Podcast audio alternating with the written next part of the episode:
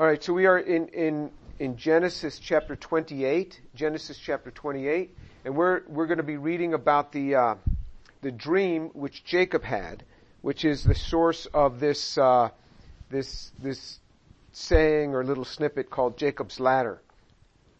So this is in Genesis chapter 28 verse 10. Then Jacob departed from Beersheba and he went toward Haran.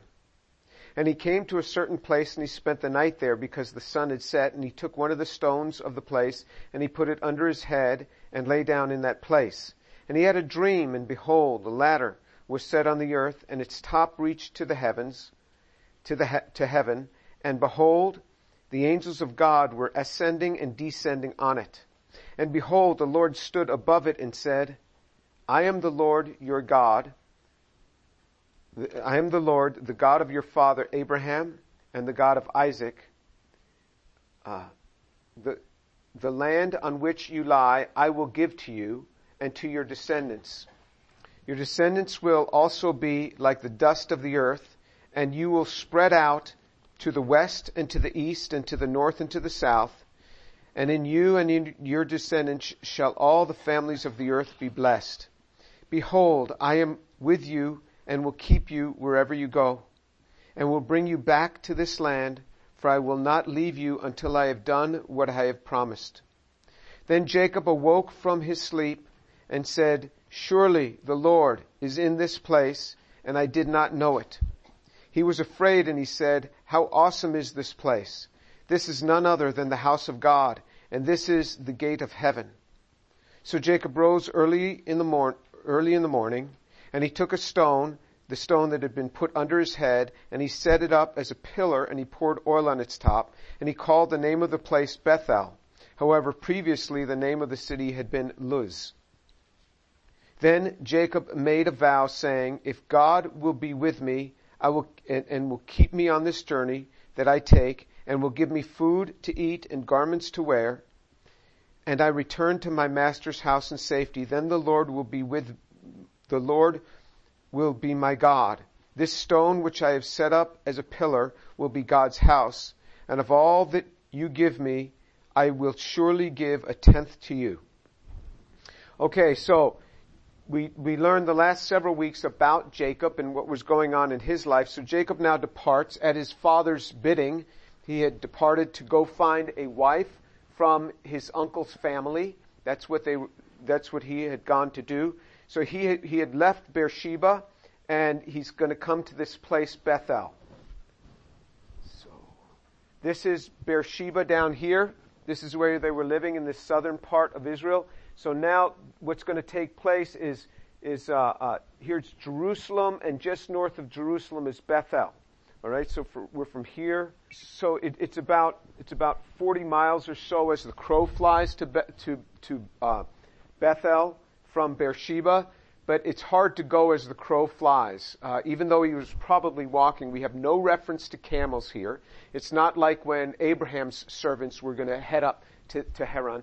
The distance from Beersheba to Haran is 450 miles. So if he's walking, it's not like walking 10 miles on a sidewalk. Uh, uh, the the ground is, you know, there's a lot of sand and there's a lot of dirt, and so you're probably not going more than 15 miles a day. You know, it would be hard to walk more than 15 miles a day. So probably he's been walking for at least three days, uh, uh, three or four days between Beersheba and, and uh, Bethel. And that's when this thing takes place. And it says that, that uh, he was tired. He came to a certain place. He didn't mention the place yet in verse 11. And uh, uh, the sun had set so he takes one of the stones, he put it under his head. This word under his head, if you look in your margin, if you have a study Bible, it could also mean beside his head. And this is the same word that's used when it says that King Saul's spear was stuck in the ground beside his head while he was sleeping. So the same word is beside his head. And, uh, uh, you know, because it'd be hard to put the spear stuck in the ground under your head. It'd be kind of an awkward position for a spear to be under your head, stuck in the ground. So, so it, it's probably beside his head, and he lay down in that place. And he had a dream. So this is not a vision. This is the first time one of the patriarchs is going to have a dream. Formally, God appeared to them, or there were visions that they had. This one is a dream. A dream is when you're asleep and God appears to them in a dream. Vision is when they're awake. Uh, uh, and, and that, and, and so it's a little bit different with a vision. So th- this is, this is a dream and, uh, it, it says, a ladder was set on the earth with its top reaching to the heaven. And behold, angels were ascending and descending on it. And this word ladder can also be translated staircase. So either was a ladder or a staircase.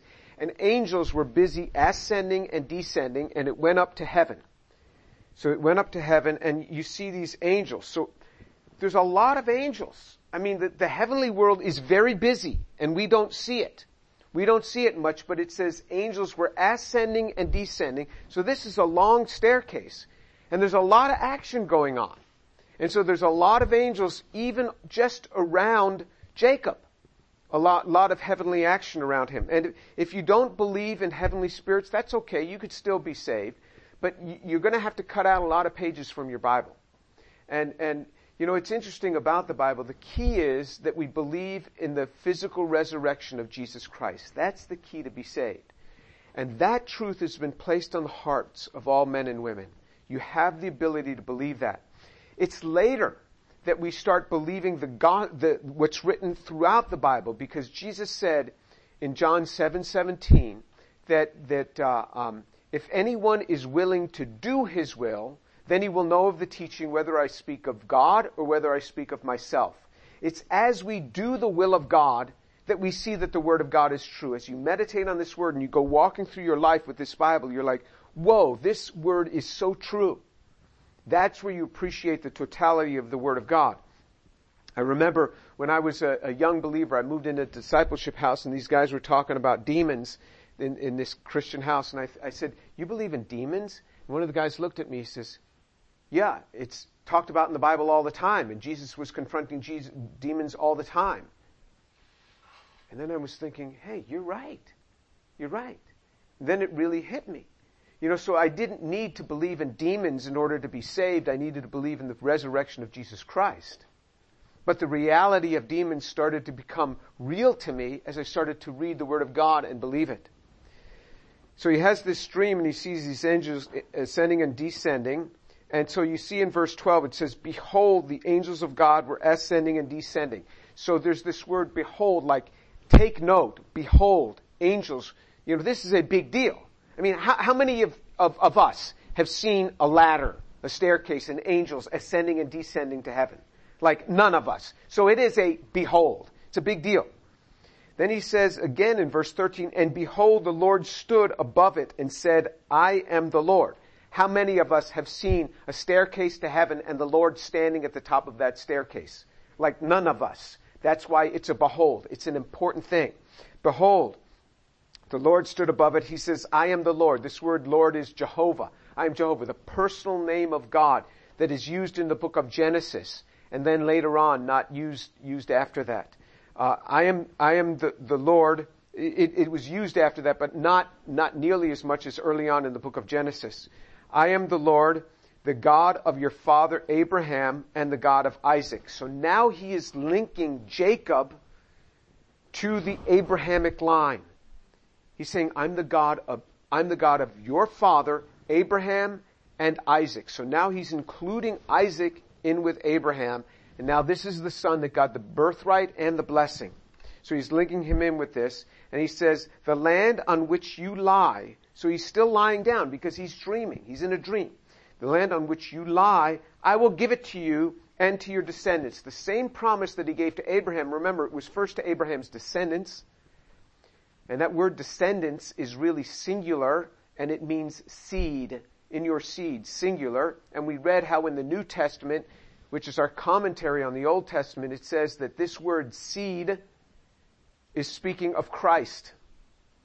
And he says, to you and to your descendants, I, am giving this land to you and to your descendants. He first gave it to the descendants of Abraham, then he included Abraham in it, and now he's including Jacob in this and his descendants. In verse 14, uh, uh, it, it says, your descendants will also be like the dust of the earth, and you will spread out to the west and to the east and to the north and to the south, and in you and in your descendants shall all the families of the earth be blessed. In you and in your descendants all the families of the earth shall be blessed. The same promise that he had made to Abraham and to, to, um, to Isaac, he is now making to these to this person. It is a big deal. And then if you read, if you were to read in the book of Galatians, it would say, it says that anyone who is of faith is of the family of Abraham. So in Galatians chapter 3 verse 7 and chapter 3 verse 16 it says, if you are of the faith, you are of the seed of Abraham. So you think, well, this is all a promise for the Jews. The New Testament tells us, you, you become the seed of Abraham. You become, this is in the book of Galatians to a group of, of, of Galatians, that, that you become the seed of Abraham by faith. This is to you also. This is a promise which is made to you. So he's, he's giving him these promises. In verse 15, behold. So again, this is now a behold, and in this one, this is God is speaking. The other two were, behold, this took place. This is the third behold, and this one God himself says. He says, behold, I am with you and will keep you wherever you go and will bring you back to this land, for I will not leave you until I have done what I have promised you. I will not leave you until I have done what I have promised you. This word until does not mean that as soon as I bring you back to the land, I'm gone. No, this word until means I'll do it and I will continue doing it. You see the same sort of thing that, that uh, uh, throughout the New Testament, this word until. So people think that, that uh, uh sometimes that, that, God says, I will do this until, and then you think that it stops at that time. No, this, this until means to that time and then on forward. There are promises that were made. There were promises that were made to, to uh, uh, Jacob. God makes promises to Jacob. Well, does he make promises to us? If you look in John chapter, John chapter 14 verse 1, John chapter 14 verse 1, Jesus has made promises to us and we have to learn to hold on to those promises. We've got to learn how to hold on to those promises. So this is John chapter 14 verse 1. Do not let your heart be troubled. Believe in God, believe also in me. So Jesus is saying this. Do not let your heart be troubled. Believe in God, believe also in me. In my Father's house are many dwelling places. If it were not so, I would have told you. For I go to prepare a place for you. If I go to prepare a place for you, I will come again and receive you to myself that where I am, there you may be also. I urge you to take hold of the promises that Jesus has made to you. These are promises. And you can see a distinguishing between people who believe the Word of God and believe its promises and people who just take it as some passing word that doesn't mean much for them. There is a difference between the spiritual strength and success of people who believe the promises of God and those who do not. He says, do not let your heart be troubled. Believe in God. Believe also in me. Don't let your heart be troubled. He says, you're to believe God, believe in Jesus. In my Father's house are many dwelling places. And he says, I'm going to prepare a place for you. Did you know that God is going to prepare a place for you? He's going to do this. Jesus is going to prepare a place for you. And, and it's, it's like when I, when I took my daughter, I remember I was, I was taking her to, to graduate school and she was getting an apartment. She was so nervous about everything. And I just said, just don't worry. I'll help you. I'll go, we'll put it in the car, we'll get it there, I'll get it all set up for you. And I did. I set up everything. And she was neurotic and, you know, wondering how, how this was going to happen. And I said, just relax. We'll go, we'll get it set up for you. And I made like five trips to Target to get more stuff and more stuff and more stuff. You know, when you first move in an apartment, there's a lot of things to get. And I made all of these trips and, and did all of these things to try to get her this and, uh, and got her all set up for her. And then she started worrying, but what happens when I have to move out? I said, don't worry. I'll come back. We'll put it in a car and I'll drive back with you. We will do it together. And then she could begin to rest that, okay, my dad's going to take care of this. and, and then she could rest. And, and this is really what happened. And this is what Jesus is saying. He says, I will take care of this for you.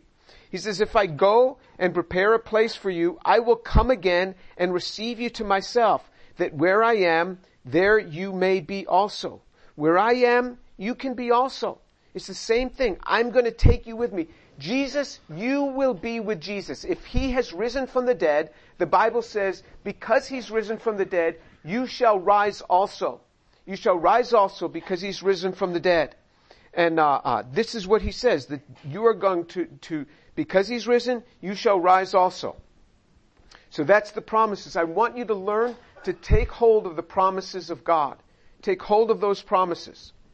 All right, so let's look over in, in, in uh, in verse 16. Then Jacob awoke from his sleep and he said, surely the Lord is in this place and I did not know it. He was afraid and he said, how awesome is this place? This is none other than the house of God and this is the gate of heaven. So he has a conversion experience here. Now he grew up in his family where Isaac knew the Lord. Isaac actually was not that vocal about it. Uh, uh, but but uh, now this was an experience that he had. This was a unique experience for him. So I came to the Lord in, on November 7th, 1977, and I had a real experience in my room, in my dormitory room at the age of 18. Where when I asked Jesus into my life, I was all alone in my room, and it was as if Jesus himself was standing there in the room with me. And his presence was so distinct upon me. This power of God, and it just, I just started weeping. And the forgiveness of God came upon me. I had this experience. In that experience, I was different after that. People saw the difference in me. I felt the difference. I was all of a sudden attuned to God, and all these things were happening in my life. I grew up as a Jew, as a secular Jew, but on November 7th, 1977, I had this visitation from the Lord, and I was different. And there are salvations that the Bible puts before us, and I want to look at a few of those salvations. So let, us look at Luke chapter 19, Luke chapter 19, reading from verse 1. Let's look in the New Testament at how salvations came place, because here you see a definite encounter with the Lord Jesus Christ, with, with God here in this, in this stream of Jacob. And now here's an encounter, and let's look at, at, at, these characteristics that came forth. So this is Luke chapter 19 verse 1. He entered Jericho and was passing through, and there was a man called Zacchaeus. He was a chief, he, he was chief tax collector and he was rich. Zacchaeus was trying to see who Jesus was and was unable because of the crowd for he was small in stature. So he ran on ahead and he climbed up into a sycamore tree in order to see him for he was about to pass through that way. Alright, so, so it says there's this man Zacchaeus and he was chief tax collector. Tax collectors were Jewish men who knew what other people made. And, and, uh, they knew about how much money other people made and they would go and collect that money on behalf of the Roman government, and they could keep a portion of it. It was very dirty work because they were considered by their fellow Jews as traitors, and they had the authority of the Roman guard behind them to extract more money from individuals because because you know the Romans don't know how much each Jew is making, but Jews know how much the other Jews in the neighborhood are making. That's that's sort of a Jewish thing. And, and, uh, and so he was chief tax collector, not just the regular. He was the chief tax collector. And he was a small man. He couldn't see Jesus through the crowd, so he runs ahead and he runs up a sycamore tree. I've seen that tree. How can you see that tree? Because I've been to Jericho. And there's a big, big tree with a sycamore tree with a huge base, and it says right under it, this is the tree that Zacchaeus climbed. So I've seen that tree. It says it. And, and, uh, um, you know, maybe it was a young sapling at that time, but now it's a big old tree. Anyway, there's, there's the sycamore tree is there. So he climbs up this sycamore tree and, and so that he could see over the crowd when Jesus was going to come passing by. So you see, he made an effort to see Jesus. When an unbeliever makes the effort to come to church or makes the effort to come to a Bible study, it is a significant thing because that effort is a testimony to God that this person is willing to do something. that little bit of effort to just come. So he runs ahead, climbs up the tree. In verse 5, when Jesus came to the place, he looked up and he said, Zacchaeus, hurry, come down, for today I must stay at your house. This is it. This is the introduction. He's going by, he looks up, he says, Zacchaeus, he knows his name. How does Jesus know his name? Well, he's God, alright? So he knows, Zacchaeus, come on down, I'm going to stay in your house today. He says, I must stay at your house. Jesus, uh, you invite yourself in. God does whatever He wants. He invites Himself into a life. Can, can God make you into a believer in Jesus Christ? I tell you, yes, He can. He can. He will take your will and He will align it with His will and boom, He comes in. You think it's all based on you. It's not. If it were up to us, we would never come to the Lord. We are wicked and deceitful. It's when His will is aligned with, His will comes into us and it aligns our will with His will, boom, then it comes in. So he tells, he, he says to, uh, Zacchaeus, I'm going to stay at your house today. Verse 6, and he hurried and he came down and he received him gladly. When they saw it, they began to grumble, saying, He's gone to be the guest of a man who is a sinner. Zacchaeus stopped and said to the Lord, Behold, Lord, half of my possessions I will give to the poor, and if I've defrauded anyone of anything, I will give him back four times as much. And Jesus said to him, Today salvation has come to this house because he too is a son of Abraham. For the son of man came to seek and to save that which was lost. So Jesus said, I'm coming to your house today. Boom! He gets saved. How do you know he gets saved? Here's one of the indications of a saved person. They all of a sudden become generous in a way that they never were before. He said, I'm going to take half of what I have and give it to the poor. That's a big deal. How many people take half of what they have and give it to the poor? And then a lot of people think, well, if I were really rich, I would. No, you wouldn't. If you don't do it now, you won't do it then. You know, so, so, so, uh, uh, then he says, and if I've defrauded anyone anything, I'll give four times as much, which was in the law. You gave between four and seven times back, depending on what it was that you defrauded. So he was making the testimony before the Lord that he was going to give this back. And so, so this is what happens. And, and then he says, if I've defrauded anyone, I give, give back four times as much.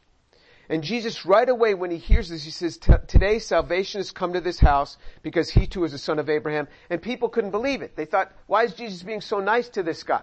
Well, that Jesus came to save, to seek and to save those who are lost. What's interesting is there was immediate change in character. And I have seen this. I've seen this with people in, in my own research group when they come to the Lord, totally change people who were offending everybody, all of a sudden they get saved. They go back and apologize to everyone. People don't go back and apologize unless they have a gun to their head or unless they get saved. People just don't do that. And, and I've seen people just go back and apologize to everyone and all of a sudden their whole demeanor changes. You can see aspects of this.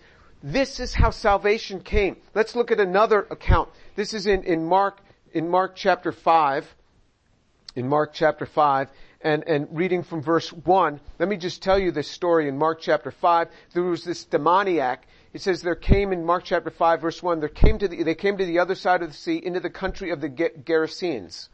And he went out of the boat and immediately a man from the tombs with an unclean spirit met him. And he was dwelling among the tombs and no one was able to bind him anymore, even with the chain, with chain because he had often been bound with shackles and chains, and the chains had been torn apart by him, and the shackles broken in pieces, and no one was strong enough to subdue him. Constantly, night and day, he was screaming among the tombs in the mountains, and gashing himself with stones. Seeing Jesus from a distance, he ran up and he bowed down. So, this is a crazy guy. I mean, he's filled with demons, and this is a Gentile man because when you go across the Sea of Gennesaret into the uh, in, you go across that sea into this town of the Gadareans, this is a Gentile town, and this is why you'll read about how they were herding 2,000 swine in this herd. Jews don't herd swine, pigs, and, and, uh, uh, but this guy gets saved. This guy gets saved and his whole life changes. And in verse 15 it says, they came to Jesus and observed the man who had been demon possessed sitting down, clothed, and in his right mind, the very man who had had the legion, and they became frightened. In the other gospel account, it says how this man would run around naked in the tombs, gashing himself. So now he's clothed, he's sitting down in his right mind.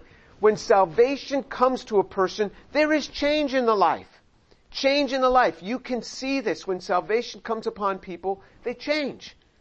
And this is what happened to Jacob. There was a change in his life. All of a sudden, he says, whoa, God's in this place. And there was this fear of God that came in. He didn't have this fear of God before. This is what salvation does. Let's look at, look at another one. In, uh, in, in Acts chapter, chapter uh, uh, 16, let's look in Acts chapter 16 verse 23. Acts chapter 16 verse 23. It says, uh, um, Paul, Paul uh, and, and his traveling companion says in verse 12, and from there they went to Philippi. Oh, um, sorry, verse 23. Verse 23, and when they had struck them with many blows, uh, no, let me, let me start up here. In verse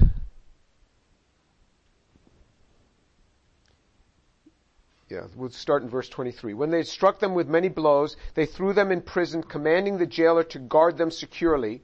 And he, having received such a command, threw them into the inner prison and fastened their feet in stocks. So Paul and, and Barnabas were thrown in prison. Paul, Paul and, and, and, Silas were thrown in, in prison, and uh, uh, after being beaten, and it, the jailer was commanded to guard them securely. Not just regular guard, but guard them securely. So he put their feet in stocks in the inner, in the inner prison. So they didn't have any windows. They're in the inner prison.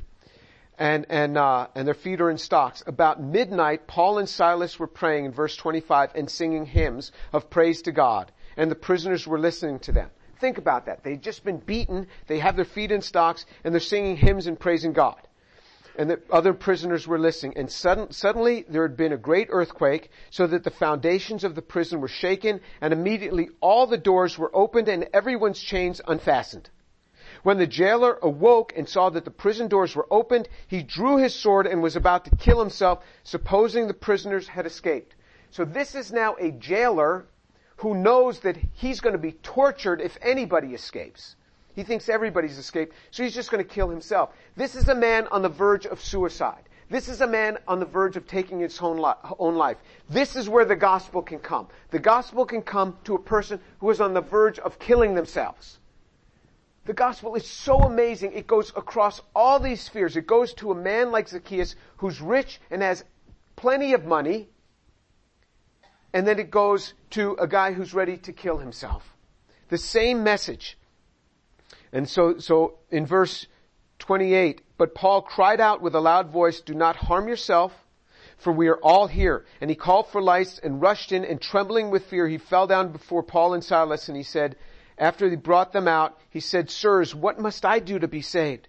They said, believe in the Lord Jesus and you will be saved, you and your household. And they spoke the word of the Lord to him together with all who were in his house. They shared the gospel with him. And he took them that very hour of the night and he washed their wounds. And immediately he was baptized, he and his household. He now changes his attitude. He's washing their wounds. Before he just threw them in stocks after they had been beaten. So they're all gashed up from being beaten.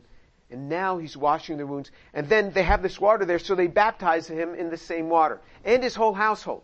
If you've been saved and not yet baptized, I urge you to get baptized. It's clear in scripture I urge you to get baptized. After Jesus was dead, buried, and rose from the grave, again and again, right after salvation, was baptism.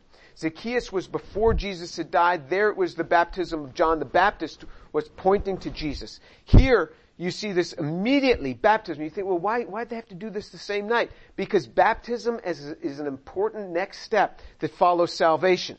But you see, salvation comes upon people. Let's look at, at, one more, a more typical one. This is a more typical one in Acts chapter 16. Same chapter, Acts chapter 16. So all of these are really quite dramatic. You get this jailer, you get Zacchaeus up in this tree, and, and, and uh, you get this, this Gadarene demoniac. Here's one that is a lot more typical of what we see.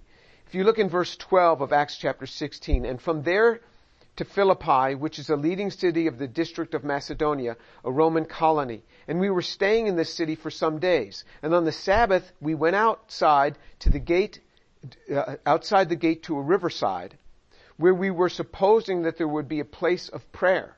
And we sat down and began speaking to the women who had assembled. So, they went to a place that was known to be a place of prayer on the Sabbath day. And there were women that were gathered there to pray.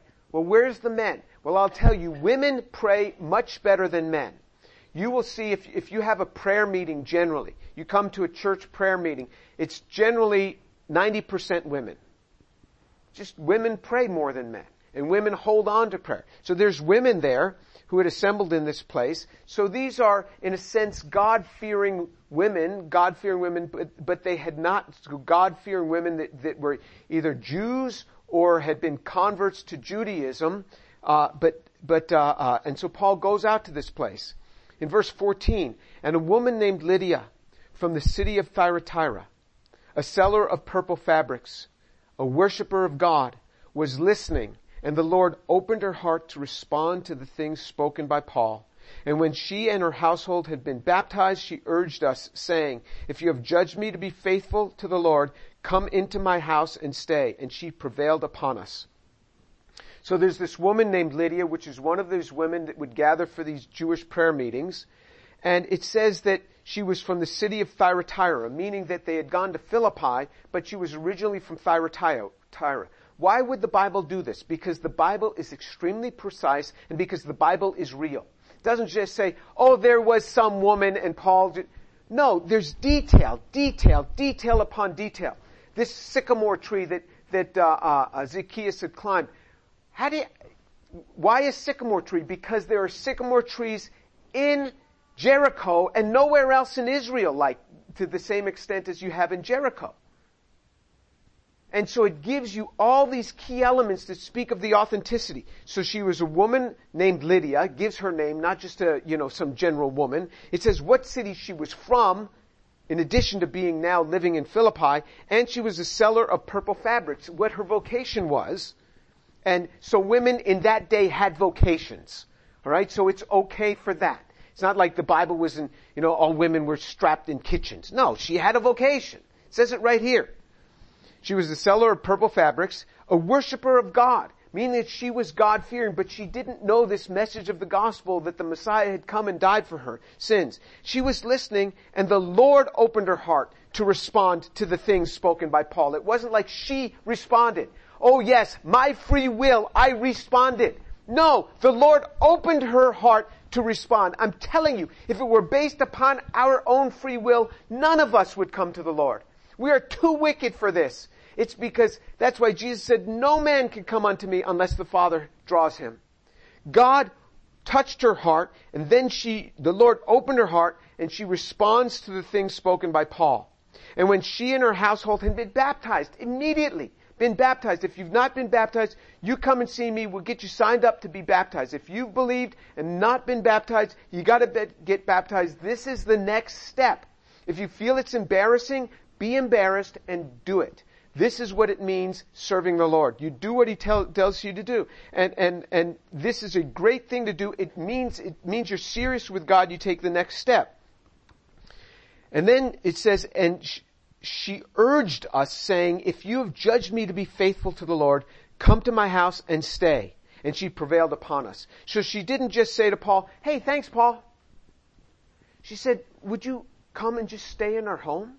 She wanted Paul to stay in her home. Just come and stay in her home. And it says she urged us. You know, Paul was probably like, you know, we're kind of busy, you know, he's already staying. She urged us, and then she, she, she kind of, kind of uses this argument that women can do so well. If you have judged me to be faithful to the Lord, come into my house and stay. If you love me, you'll do this. You know, it's something where they set you up and you're like, you know, if I say no, then it's no to everything you've lined up before this. And, and, and this is inherent within women in particular. I'm just telling you because I live with one for 37 years. And it's very good that if I say no to something, it means that I'm saying no to everything that's gone before it. And, and, and this is exactly what Lydia did. If you've judged me to be faithful to the Lord, what's he to say? No, you've not been faithful? If you've judged me to be faithful to the Lord, come into my house and stay. This is why I invite you to my house each week. I want to, as nicely as I can, invite you to my house because some people say that I'm, I'm too forceful. Please, would you please come to my house? I just want you to come to my house. I don't want to sound proud. I just want you to come to my house. I want to share with you something about the gospel. I want to share with you so that just as Paul shared with Lydia, I want to share with you something about the truth of the gospel. And I'll, I'll, I'll be very frank with you that on the days that we have no unbelievers come to my home with whom I can share the gospel, I am demoralized. I just, it's, it's like I've just been punched in the stomach, and Shireen knows that I'm going to de- be depressed that night. Spare me, if you want to spare me my depression, you will come to my home. Alright? So, if you want to spare me my depression, please come to my home. If you don't know the Lord, please come to my home. Let me share with you this day. And, and, uh, but you see what salvation does. It comes upon people. Salvation came to Jacob in this incident. He all of a sudden started thinking a lot about God. God came into his life. He set up public worship. He had a public worship time. And after that, he was a man who feared God. He really feared God. And so much of his life, you will see, he's making decisions all around decisions of God. He's going to pay a price for the deception that he did to his father but he was a man who feared God. I urge you. Now, you may be like Lydia. You may be like Lydia. You've grown up in a Christian home. And sometimes this happens, sometimes in high school, it happens in college, where all of a sudden you, you sort of rededicate your life. This is sort of like Lydia. She was never an unbeliever in God. She believed in God. But now she understood the way of the Lord more fully. She understood it more fully because now she learned about Messiah and the promises of the Messiah. And she got baptized and her life was changed. This is what he calls us to. He calls us to something greater. I urge you to come to the Lord if you don't know him. And if you know him, press into the Lord and take hold of his promises. I want to turn back to these verses in John and close with these verses in John. John chapter 14, verse 1. Do not let your heart be troubled. Believe in God, believe also in me. This is not Jesus coming and saying, um, I suggest you don't be troubled. No, he said, do not let your heart be troubled. That is a command. When somebody says, do not, that's not a suggestion. That's a command. Jesus said, do not let your heart be troubled. That's a command. Obey the Lord. Do not let your heart be troubled. I urge you to look at that verse in John chapter 14 verse 1 and obey it. Because sometimes our hearts are so troubled and it's hard to, to really stop. Just say, as an act of obedience, I'm not going to let my heart be troubled. As an act of obedience. Do not let your heart be troubled. Believe in God, believe also in me. Believe in God, believe in Jesus.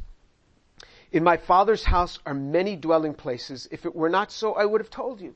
He says, anything that's true, I'll tell you.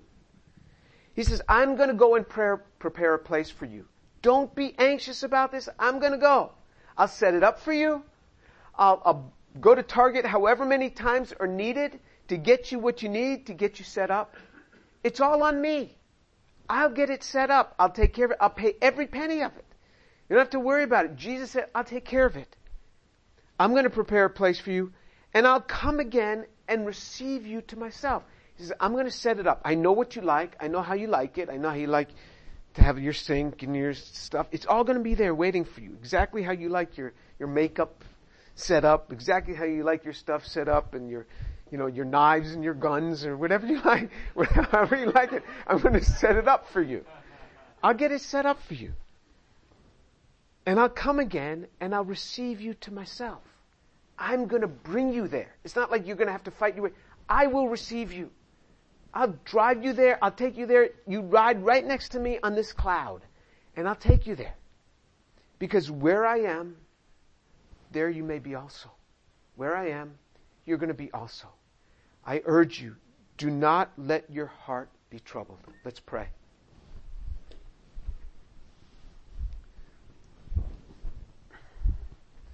Lord Jesus, thank you so much for your word. You are so good. And Father, I pray, I pray in the name of Jesus that you would so move and work, that you would so move and work in the lives of these young people to draw them to your Son. Oh Lord, draw them to your Son, I pray. Father, for those here who do not know the Lord, Father, I pray that you draw them to Jesus, that even this day they would say that I believe Jesus is Lord and He's risen from the dead. Lord, I pray that they would even come and hear the gospel. And Father, I pray for the believers here that they would follow this command of Jesus to not let their hearts be troubled, that they would believe in God and believe also in Jesus. And they would understand that He prepares a place for them and He will receive them and bring them there. Father, your blessing to be upon these wonderful, precious ones of yours, I pray. And I commit them to you in Jesus' name. Amen.